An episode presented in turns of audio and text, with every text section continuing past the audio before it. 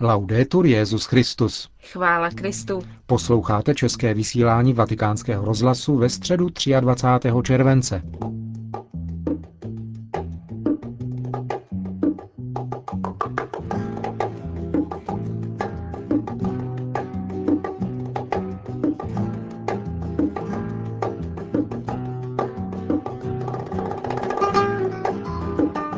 Na vrcholné konferenci anglikánského společenství v Lambeth vystoupil pozvaný představitel katolické církve.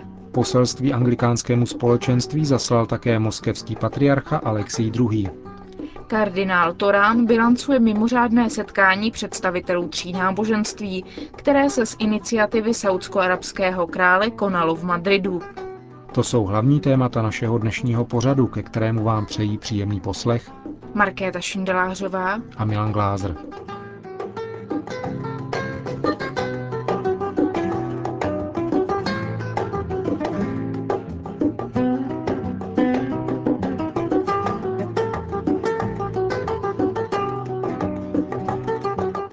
Zprávy vatikánského rozhlasu. Londýn. Před duchovním Alzheimerem a církevním Parkinsonem varoval anglikány kardinál Ivan Diaz ve svém vystoupení na konferenci v Lambeth.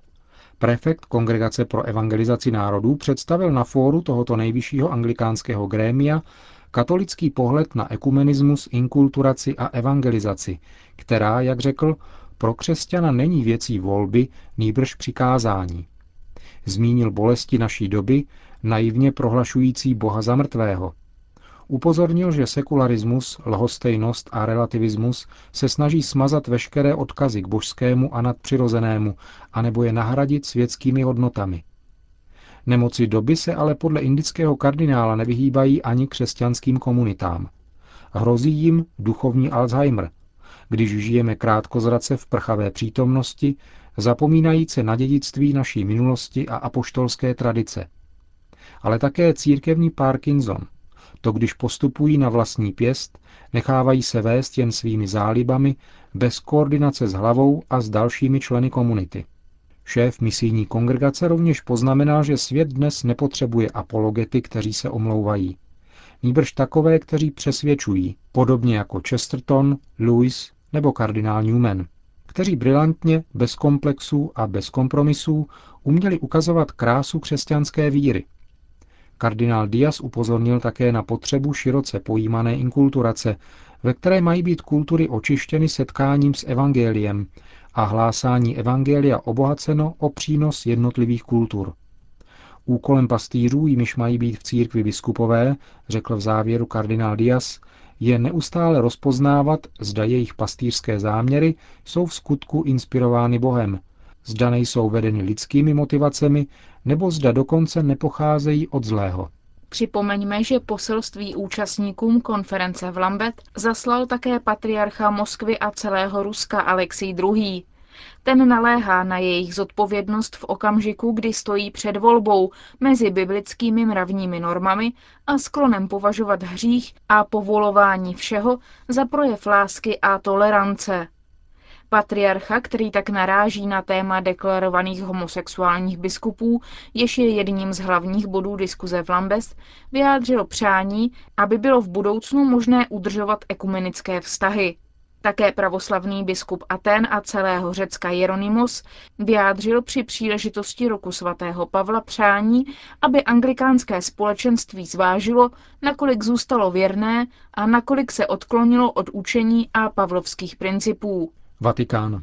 Evangelizace je starý a vždy nový úkol, který má svůj původ v samotném tajemství vtělení a svůj důvod ve vnitřní schopnosti Evangelia zakořenit v každé kultuře. Cituje ve svém poselství účastníkům konference pořádané Papežskou radou pro kulturu v tanzanijském Bagamoyo Benedikt XVI. posynodální apoštolskou exhortaci Pastores Gregis.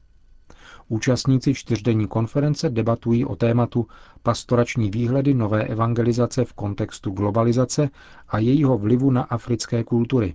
Přítomní tu jsou jak členové Papežské rady pro kulturu, tak afričtí biskupové zodpovědní za pastoraci v oblasti kultury.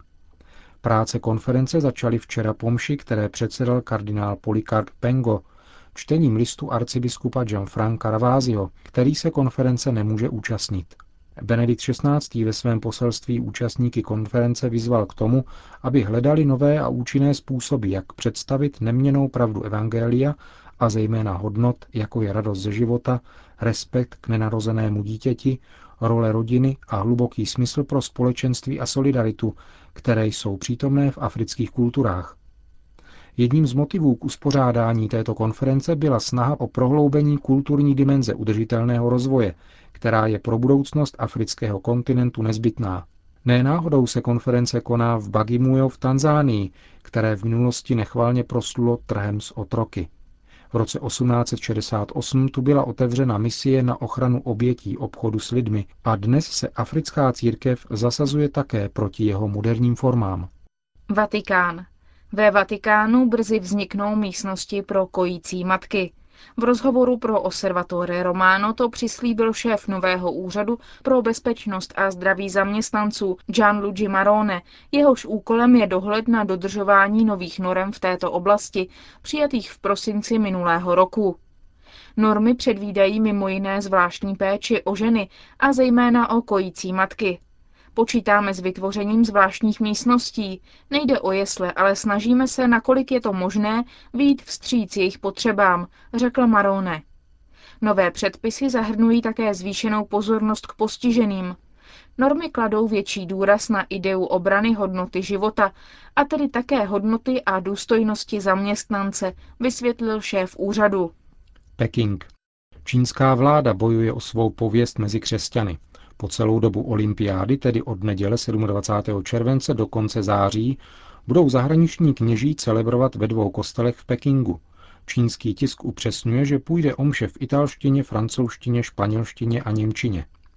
Podnět vyšel od pekingského biskupa Li Shana, jmenovaného čínskou vládou, ale uznaného také svatým stolcem. Cizojazyčné nedělní bohoslužby budou probíhat v hlavních kostelech města, v katedrále Dongtan v centru Pekingu a v kostele v Beitan. Zvláštní prostor pro náboženské úkony byl vyhrazen také v olympijské vesničce. Doposud probíhaly mše v cizích jazycích pouze na zastupitelských úřadech katolických zemí. Konec zpráv.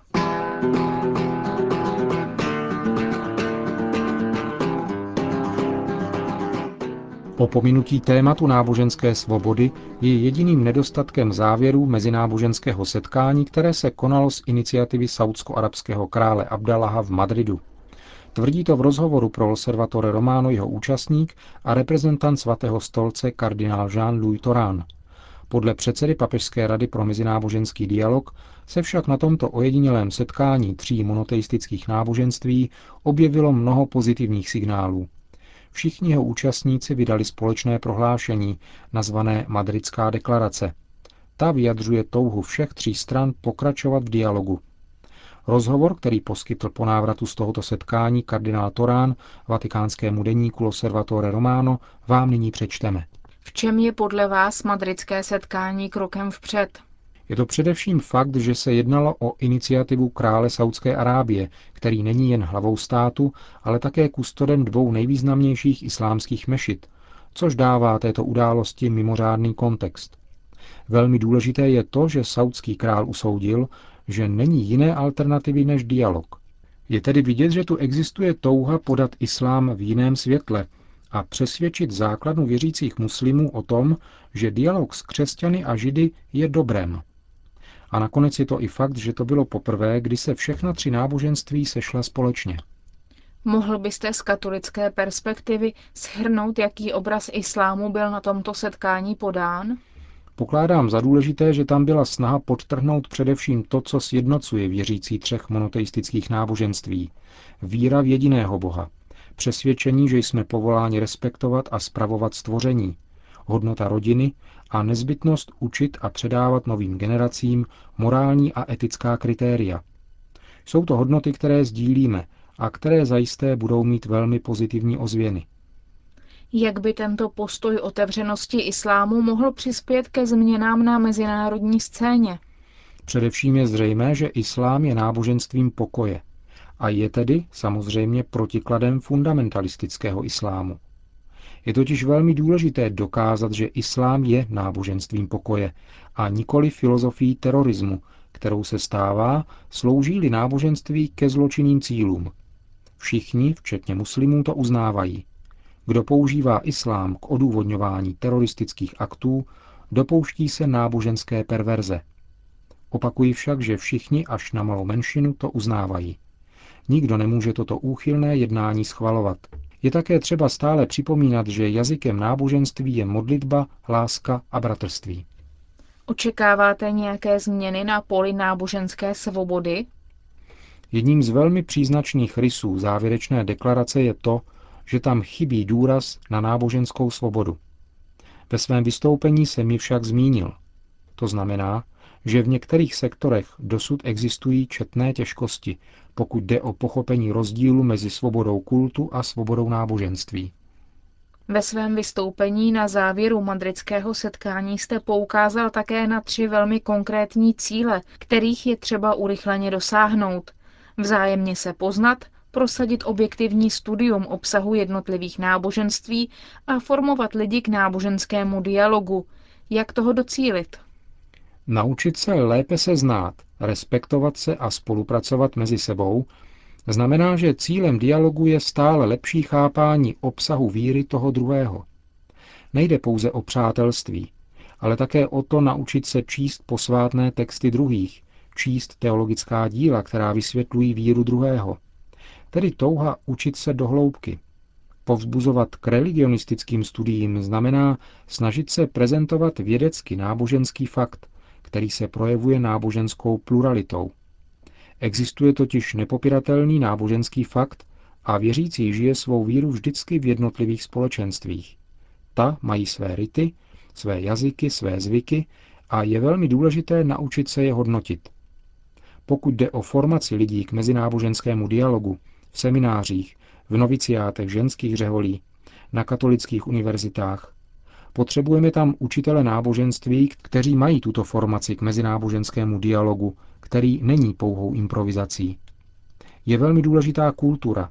Kultura je velmi důležitý způsob, jak tyto ideje uvést do oběhu. Podle vás došlo v posledních letech k pokroku směrem od tolerance k setkání a od setkání k dialogu. Platí to také o jiných náboženstvích než islám? Po druhém vatikánském koncilu k tomu došlo ve všech náboženstvích. Vzalo se na vědomí, že Bůh působí ve všech lidech a že tedy stále existuje něco pozitivního, co lze ve druhém objevit. Nejedná se tedy pouze o to jít druhému stříc, ale zastavit se u něho, lépe ho pochopit a ujít alespoň kousek cesty společně. Jakému postoji je třeba se v mezináboženském dialogu vždy vyhnout? Nikdy nezanechat dojem, anebo si v duchu myslet, že všechna náboženství jsou si v podstatě podobná, nebo že jsou víceméně stejná. Nikoli. Každé náboženství má svou specifiku. My říkáme, že všichni věřící, všichni, kdo hledají Boha, mají tutéž důstojnost a musí být právě proto respektováni. Nikoli proto, že jejich náboženství je pravé nebo falešné, ale proto, že jsou lidmi.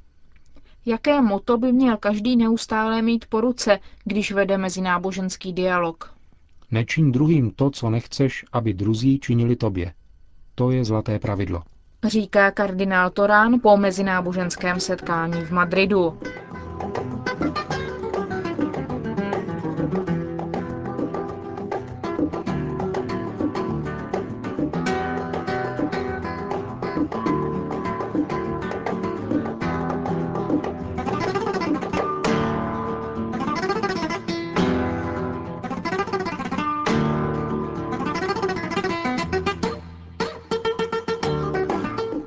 Končíme české vysílání vatikánského rozhlasu. Chvála Kristu. Laudetur Jezus Christus. thank you